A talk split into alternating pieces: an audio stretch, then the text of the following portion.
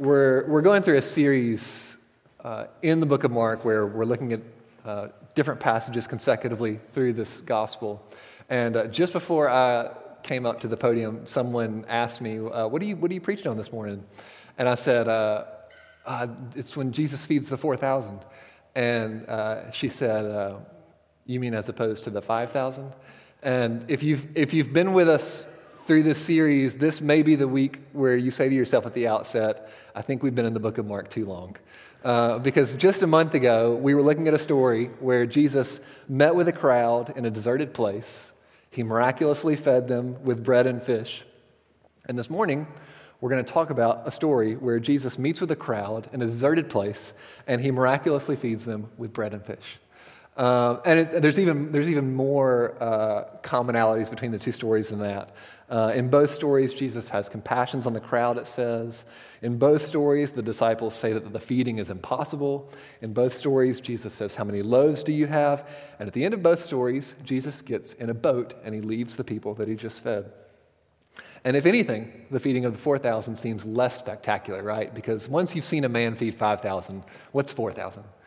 Um, and yet, Mark, the, the author of this gospel, this, this being the shortest gospel that there is in the New Testament, he sat down and he said to himself, he must have said to himself, of all the stories that I could tell about Jesus, they need to know about the second feeding. And the question that you need to ask is why? And there, there must be a reason.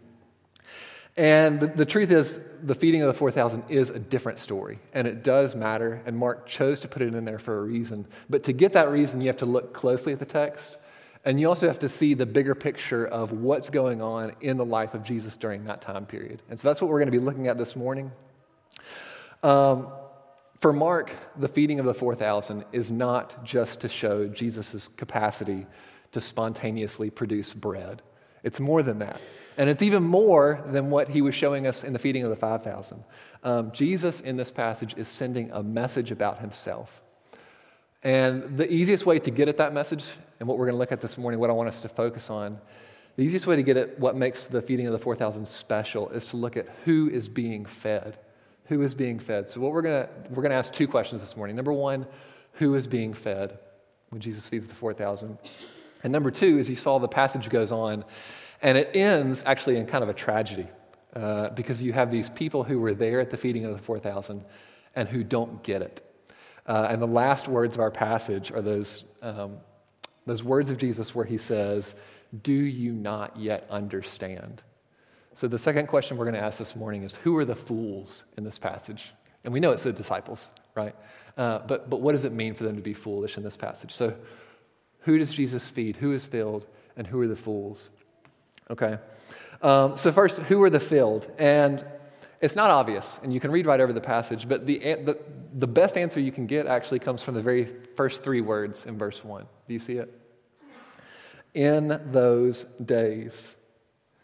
Three little words. And Mark wants you to read everything into that. Uh, because what, what Mark is doing is he's saying you have to read the feeding of the 4,000 in light of what has just happened. Um, where is Jesus? Jesus is wandering through a place that is not so familiar with him. It says that he's wandering through the region of uh, Tyre and Sidon. And this, we looked at this last week. Jesus came out to Tyre and Sidon to get away. As Corey put it, he was looking for a holiday. And he went to a place where he thought that no one would recognize him. Uh, and they may not have known who he was, but what happens? Immediately when he gets there, he's surrounded again because there's something about Jesus that is to the outside world irresistible, and people keep being drawn to him for all kinds of different reasons. Um, now, there's more about this place than just the names. It's not just a place called Tyre and Sidon and the Decapolis. What matters is what these places represent. And Corey talked about this last week. Tyre and Sidon and Decapolis are places, they're, they're known for being Gentile lands. They're, in the Jewish mind, these are places that are very un Jewish places. And if you were to imagine the Jewish Messiah going somewhere and receiving a bad reception, this is where you would expect him to go. Uh, a, a, a, Jewish religious person during this day would have imagined the Jewish Messiah going into Gentile lands and finding the strongest antagonism And what did we find last week? Actually, when he goes out to Tyre and Sidon, these places that are so historically antagonistic to uh, the Jewish faith that Jesus is a part of, it's here, out in the middle of nowhere, and in these people that are the enemies of the Jews, it's here that Jesus finds the first people that recognize him for who he truly is. So, what you have last week, as we saw, there was this Syrophoenician woman whose daughter was demon possessed. And there's this tension because she comes to him with all this historical baggage about being a Gentile. And yet she recognizes Jesus for who he is. She falls at his feet and she, I don't know if demands is the right word, but she, she pleads with him, heal my daughter. And it's a strange story because, on the face of it, it looks like Jesus is calling her a dog. And I would encourage you, if you weren't here last week, go listen to the sermon last week. It's complicated. But the outcome of it is this woman, stranger though she is to the Jewish faith, sees Jesus for who he is and recognizes his capacity to help her, to meet the deepest needs that she's facing in that moment. And the only thing that's more miraculous than that, the only thing more miraculous than what she can see, is that Jesus doesn't turn her away, but he actually helps her and he heals her. And what you have in that story is this, what I would call a hint of a hope. A hint of a hope that this Jewish Messiah, this person that for, for the Jews is so significant, that he might actually have something to say that goes beyond the nation of Israel. And that even, even a Gentile, the person that you would think would be the least worthy of the Jewish Messiah's love, even a Gentile could come to him and find peace and find rest and find healing. It's a hint of a hope um, that Jesus' mission is about something bigger than Israel. So when Mark says in Mark chapter 8, verse 1, in those days, he's giving us a flashing signal saying, The story I'm about to tell you needs to be read in light of what I've just told you about this, this hope that we've just exposed in the gospel, that Jesus may be willing to give something even to the Gentiles. And what's even more interesting is do you remember the conversation that Jesus has with the woman? There's a metaphor that's used. Uh, he wants to see her, his daughter, excuse me, she wants to see her daughter healed from a demon possession. But the metaphor that they use to talk about the need that she has, do you remember what it was? It was food. So she says, and this is strange language, but Jesus says to her, Let the children be fed first, for it is not right to take the children's bread and throw it to the dogs. Again, strange language. And she responds, Yes, Lord, but even the dogs under the table eat the children's crumbs. even the dogs under the table eat the children's crumbs. So she is saying to Jesus, you know, maybe, maybe, you know, I am not worthy to have all the rights of a Jew. Um, but even, even, I'm at least worthy to claim the crumbs from your table. And that's faith, right?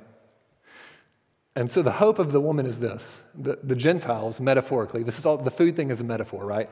That the Gentiles, metaphorically, might receive just crumbs from the table of the Jewish Messiah. That he would at least do that. Just give us the crumbs from your glory. And that hope carries over into our passage this morning. Can a Gentile, a Jewish stranger, can a Gentile, a stranger of Israel, though he may be, eat crumbs from the table of the Messiah? Could the king of Israel stoop that low to help people that are that low? And what is Jesus' response to that question? Well, in the short term, he heals the girl, right? But then what does he do? He goes out into the middle of nowhere. 4,000 Jews surround him, and he doesn't give them crumbs. What does he do? He feeds them to the point where their bellies are so full that they can't eat anymore and there's leftovers. Um, Jesus is sending a message. that this woman said, Please just, can you give crumbs to the Gentiles? And Jesus says, I can satisfy the Gentiles. I can satisfy the people that are outside of Israel to the full. So, what you have with the feeding of the 4,000 and the 5,000 is Jesus is showing his capacity to satisfy not just the Jews, that was the feeding of the 5,000, but also the Gentiles, the feeding of the 4,000. And the meaning of that story, again, is not just Jesus' capacity to reproduce bread and fish. Jesus is, it's a metaphor, right? Because for the woman, it was a metaphor for her child being healed, but it's a metaphor saying Jesus has come to satisfy the deepest desires of the people that he's looking at's hearts. It's a sign and it's a statement about his identity, not that he is a great chef, not that he's a miraculous chef, but he's one that's come to satisfy the nations, to feed people who are hungry in a way that goes far beyond physical hunger. Uh, and that's why in the book of John, Jesus calls himself the bread of life. What does that even mean, right? He calls himself the bread of life because he's saying, What I have to offer you is a kind of bread. It's like bread, but it's not bread because it's, it's, it's a satisfaction that goes far beyond that. And, you know, any definition we put on what that life is will fall short of what that definition should be, right? Because if I said, What is the bread? I could say, Well, it's eternal life. It's the fact that you'll live forever. But it's also the hope that Jesus can feed us in this moment, that he can provide us with our daily needs today. You see, if the feeding of the 5,000 shows the fact of Jesus' mission, the feeding of the 4,000 shows the scope of it. And it extends to those who the Jews would have said would be the least likely to be worthy of that feeding, to be the least likely to be worthy of that satisfaction. And what you see in this story is by seeing who Jesus is feeding, you learn something about who Jesus is. He's the one that claims to satisfy in the wilderness. And what I love is the disciples ask this question in their unbelief. They say, How can these people be fed? And you realize they're asking the wrong question. The question is, Who can feed these people? In the middle of nowhere, where there's no food, only Jesus can satisfy. And what I love about Jesus in this story because you do get a picture of who Jesus is. For Jesus, Jesus' mission and his heart in this story are perfectly aligned. Um, Jesus doesn't just come to help these people because it's his job. He doesn't just come to help these people because he's been sent to help them. He also helps them because he has compassion on them, because he loves them. Um, I don't know if you've ever had, if, had to ask someone for a favor and they make you feel like you've had to ask for a favor. and uh, you know, you say, "Hey, can you can you give me a ride?" And they'll say, "Oh, sure. You know, I, I can give you a ride. Let me just drop everything I'm doing so I can get up and help you because you don't have a car." I'm not saying I, I don't have a car, so I'm not accusing anyone in this church of having done that to me. Um, but you know, so, so, so, and sometimes that's that's us, right? You know. Pe- people ask us for a favor and we know we're kind of obligated to help them because we've got nothing better to do. And yet we, we find ways to, to, to give a little jab and to let them know, you know, this is really costing me to help you like this. Um, Jesus is not like that. Jesus comes on this mission and he, if he reminds the people of the cost to him, it's only so that they'll be convinced of his love because that's what they're tempted not to believe. Um, Jesus, what does it say in the story? It says in chapter 8, it says in verse 2 Jesus looked at the people and he said, I have compassion on the crowd because they've been with me for three days.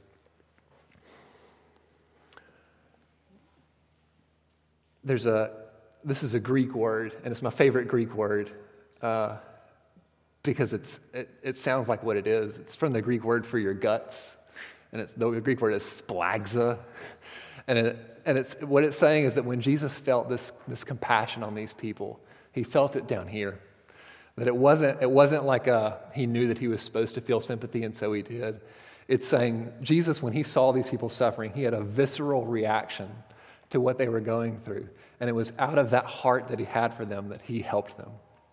So Jesus' mission and his heart go hand in hand. And that means that when we pray to God, you know, sometimes we can be tempted to think the last thing Jesus wants to hear is from me because of all the times that I've failed him and let him down. Uh, the, Jesus, I know he, Jesus must be busy. The last thing he needs is to hear from me. And yet, this, this passage gives us a picture of people who are, in the eyes of everyone else in the world, unworthy. And yet, Jesus' heart is it's turned within him when he considers these people and he loves them and he helps them because of that. Now, there's more than we can say about who these people are than just that they're Gentiles. Uh, and it's so obvious that you can read right past it. what else can we say about these people who Jesus feeds? Why does Jesus feed these 4,000 Gentiles? Because they've come to him. and that's such an easy thing to miss, right? But these 4,000 Gentiles, and it, says, it actually, the, the text exaggerates, well, it doesn't exaggerate, it emphasizes what it means that they've come to him. Jesus looks at them and he says, Well, they've, they've come from afar. We know that about them. And he also says they've been three days with no food. Um, you know, in the feeding of the 5,000, you have 5,000 people who come, and Jesus and the disciples recognized that if they needed to, they could send them to the next town basically that evening and they could be fed. But these people, they've come so far out to be with Jesus that they, they can't go anywhere for food. And what you have is this picture, again, like the Syrophoenician woman. These Gentiles are exemplary in their desperation. That they have followed Jesus to, to, the point of not having food for three days because they just want to be with him. And it's just, it's a historical story, right? It's a, it's a true narrative. And in that sense, we can just read this for what it is as something that actually happened long ago. But there's a universal message that, that Jesus is meaning to go out into the world because of this. And what he's saying is, it's, it's what we sang in the song just a few minutes ago. Who has the right? Who has the right to come to Jesus? Who ought to come to Jesus? And what do we sing here? Um, sinners. yeah, I was trying to think of the exact line. He says, If you tarry till you're better, you will never come at all. Uh, these people, we know nothing about their character. All we know about them are things that should make us not like them their history, the baggage they bring with them.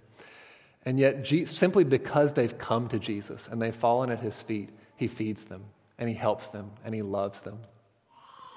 And at St. Columba's, we always have people who are coming in and out of our doors, people who are at various stages of, of learning even what it means to be a Christian. And you know, if you're someone who is, would say right now that you're not a Christian, and that the idea of becoming a Christian sounds like this, this leap that you don't even know logically what it would look like to take. What kind of righteousness do you need to have? How many, how long do you have to live a good life before you can come to Jesus? And this story is making this audacious claim that the, the holy God of the universe feeds people that come to him with nothing in their hands but hunger. And so, the first question that you should ask yourself if you're not a Christian and yet you're interested in the gospel and you wonder, what does it mean to be a Christian? Do you find Jesus Christ stunning? When you read about him in the Gospels, are you drawn to him? Um, do you sense in your own self uh, a sense of lacking, what we might call sin. Um, it can come in all kinds of different forms. For the Syrophoenician woman, it was the fact that she had a sick daughter. Um, can you sense that Jesus can satisfy in a way that no one else can? And there's all kinds of questions that you have to ask along that path. But the first step is to come to Him hungry and believe that He won't turn you away at the door. Now, what, what does that mean to us this morning to be fed by Jesus? In one sense, again, it's that, etern- it's that hope of eternal life that Jesus can give us a bread that can sustain us beyond a day. Um, but it's also this hope that, that, you know, as Christians, we have this eh, day in, day out, ordinary prayer that we have in the morning that Jesus would give us our daily bread. And to be a Christian means to go to Jesus Christ every day and say, Lord, you know, Cheerios are great. but I need to be fed by you today. I need a kind of sustenance that you can't purchase at a grocery store. I need a spiritual help to help me fight the battles that I have in my heart, to wrestle with sin, um, and to get me through the trials, the real, legitimate, painful trials that the Bible never washes over and says are real. We need, we need spiritual help for that. We need food. And so we come to Jesus this morning, and what we do, we read our Bibles and we hold up the Word and we say, we need this God. We need to feed on Jesus Christ. And we'll do that tonight when we have our Lord's Supper. Um, I'm running out of time. So that's who, that's who That's who the filled are. People who recognize their need to Jesus and they run to him. But I want to look at who are the foolish in this passage because there is a tragedy here, right? As, as happy as the feeding of the 4,000 is, the passage ends poorly. Um, so at the end of our passage, Jesus looks at his disciples with, um, I don't know, a, a tragic look of sadness. And he says to them, Do you not yet understand? And what you see in, in the verses just before that is he's referencing the feeding of the 5,000 and the feeding of the 4,000.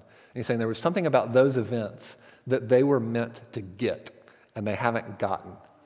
Um, and we've already talked about what this event means. We've already talked about what it means for Jesus to feed 5,000 and 4,000. It's more than just bread, right? It's a metaphor. And so the mystery of the end of our passage today is not what does it mean for Jesus to satisfy the nations? It's how can the disciples not have gotten that? The, mystery is how can these people be so foolish? And Jesus explains in a way why they were so foolish. And he uses it with this really strange illustration, the strange parable that he mentions. Uh, he, he says in verse 15, he, it says, He cautioned them, saying, Beware the leaven, the leaven of the Pharisees and the leaven of Herod. And what is he talking about? Well, he's pointing back to a, a very short event that we read in the middle of our passage today, where the Pharisees come out and they confront Jesus. And all of the language in that passage is confrontational. Um, it says that they came out to test him, looking for uh, a sign. And the word for test in this passage is one that is only ever used to describe something that Satan does and something that the Pharisees does. Satan tempted, Satan tested Jesus in the wilderness. And then three other times in Mark, you have the Pharisees who test Jesus. And you know, I love to test things, right? You know, you, you want to, if you buy a car, you want to test drive it. You want to, you want to make sure it works before you buy it. This is a different kind of test, the kind of test that the Pharisees give, and this is built into the word, um, is not to find out whether something is true. That's not what test is in this sense. When the Pharisees test Jesus, they're looking to prove that he's not who he says he is. They're looking to discredit him. Um, and, and it says they ask for a sign. What they're looking for is something, maybe a miracle, but also something more than a miracle, something that they can look at and say, this finally is the proof that Jesus is the Son of God. Um, because for, for all we know, the Pharisees could have accepted some of the miracles that Jesus performed and yet not believed that those miracles pointed to the fact that he was actually the Son of God. So for the Pharisees, it's always one more test to show, and it's always to discredit, right? Um, when I was an undergrad, I had a very wise person say to me once, What miracle, in your doubt, what miracle would you need to see for you to never doubt again? Jesus for, for you to never doubt Jesus again. And the point that he was making is a point that is at least proven out in the New Testament, which is that all of us could set a threshold. All of us could say, if I saw this, I would never doubt Jesus again. And what you see over and over again in the New Testament is the disciples and all the other people who are surrounded by Jesus, they see the very kind of things that I would say would be my threshold. And yet, what happens? A week later, they don't believe anymore. They grow cold, they forget. And that's the problem of the Pharisees, that they're always looking for one more thing. And if that's, if that's your thing, if that's your relationship to Christianity is, if he just gives me one more miracle and then I'll believe, always one more miracle, then what you're really doing is you're giving excuses for avoiding a possibility that you were never prepared to accept in the first place. And that's the position of the Pharisees. And Jesus' response, interestingly enough, is not uh, rage, um, it's sorrow, it's deep sorrow. And it says, the words that it uses, it says here in, in verse 12, and he sighed deeply in his spirit. Um, and scholars will say that what that phrase means is something that's so significant and something so low that this is actually pointing to one of the lowest points of the New Testament, of Jesus' life. Uh, he sees these Pharisees' unbelief, and it breaks his heart. Uh, he is, as, as one writer put it, uh, what this verb means is it's used to describe persons who find themselves in situations where they are pushed to the limit of faithfulness. And that's where Jesus is at this moment. Because what Jesus can see in the eyes of the Pharisees is something that's so much bigger than the Pharisees. Uh, and that's why he uses the word this generation. See, the New Testament is a part of a story, right? That goes back thousands of years. And often when you hear that word, you know, this generation used in a negative sense, that's a, that's a trigger for, you know, especially for a Jewish mind, of all of the times in the Old Testament where Jesus did wonderful acts of redemption, excuse me, where God did wonderful acts of redemption, like rescuing the uh, Hebrews from Egypt. And inevitably, after all these great miracles, often the nation would grow cold. And they would look up at God and say, Why have you brought us here? You know, why have you left us? And they couldn't believe God's faithfulness in the present because they'd forgotten his faithfulness in the past. And Jesus is looking at these Pharisees and implicit, but he'll make this explicit in other places. He's saying, You're just like your fathers. You're just like all the generations before you who saw God's mighty acts and wonders, and you walked away from it unconvinced of God's goodness and of his glory and of his truth. Um, for example, Psalm 95 says, For 40 years, this is God speaking, for 40 years I was angry with that generation. I said, They are a people whose hearts go astray. They have not known my ways. So Jesus, it breaks his heart because he sees this is bigger than these guys. This is, this is um, the same thing that bothered Moses, the same thing that Moses had to put up with, Jesus is facing once again. So, wh- what can we call the Pharisees? And, you know, we, we don't want to speak ill of our neighbors, but I think it's fair to say the Pharisees, by definition, are, are fools. You know, the, the Old Testament gives us a really clear picture of what it means to be wise and what it means to be a fool. Proverbs says the wise man is the one who, um, it says, fear of the Lord is the beginning of wisdom. And then in the Psalms, who is the fool? The fool is the man who says in his heart, There is no God.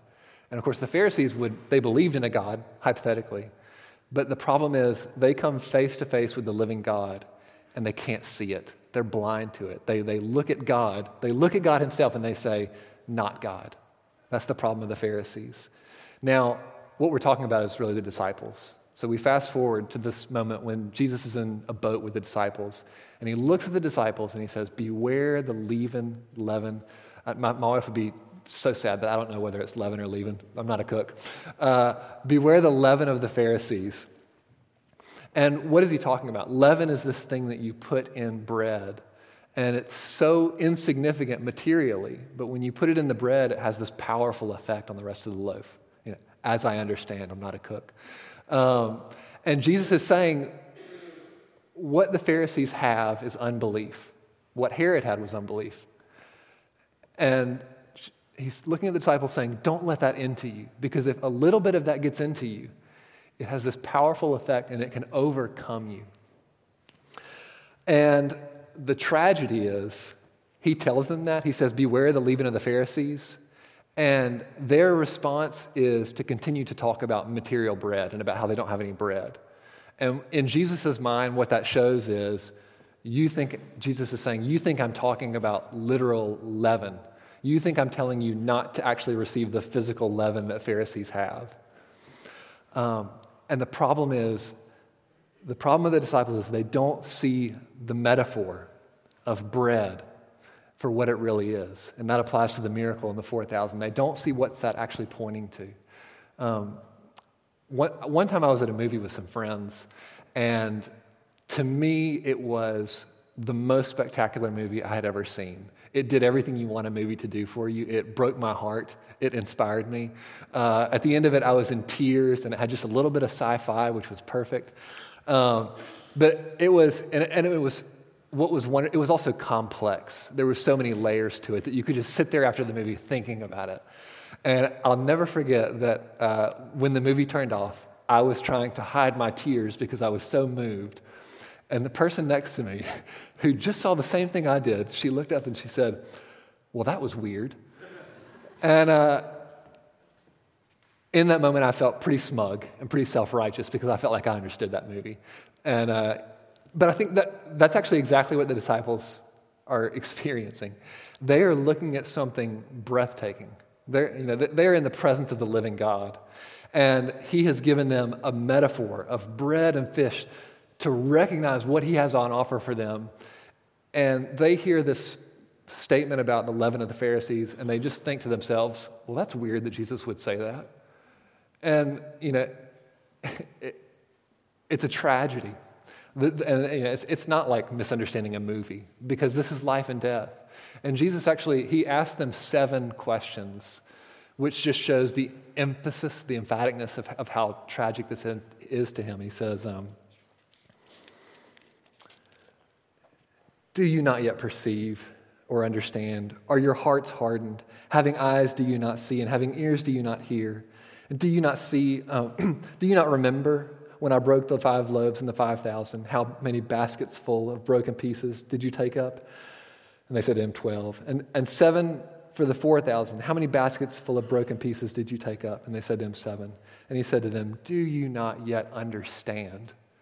You know, it wasn't enough for them to recognize that he had done a miracle. What they needed to do was to see what the miracle pointed to, which was that he was the one that could satisfy them. And they missed it. And like the, the scariest quote that Jesus gives them is in verse 18, where he says, um, Having eyes do you not see, and having ears do you not hear? Because that's a direct quote from Jeremiah 5:21, where God is talking to wayward Israel, condemning them, saying, You do not see the living God. You do not fear God. And Jesus is saying, Can you, can you believe that? Here's a man sitting in a boat, and he's saying, Don't you see the living God in front of you? Two quick applications before we close. Um, number one, I'll, I'll say this a command and a hope. The command is this all of us in here are in different places as far as our faith, uh, how, how willing we are to trust in Jesus Christ. Um, some of us still have, have doubts, and we struggle with what it means to be a Christian, how to work through those doubts. And I think at the very least, what this passage leaves us with is this command that even in the midst of your doubts and all the questions you have unanswered, get in the boat. That's the difference between the Pharisee and, and the disciples. The disciples and the Pharisees in this moment are both fools, but the disciples at least see something in Jesus that they can't look away from, and they get in the boat with him. That's the command.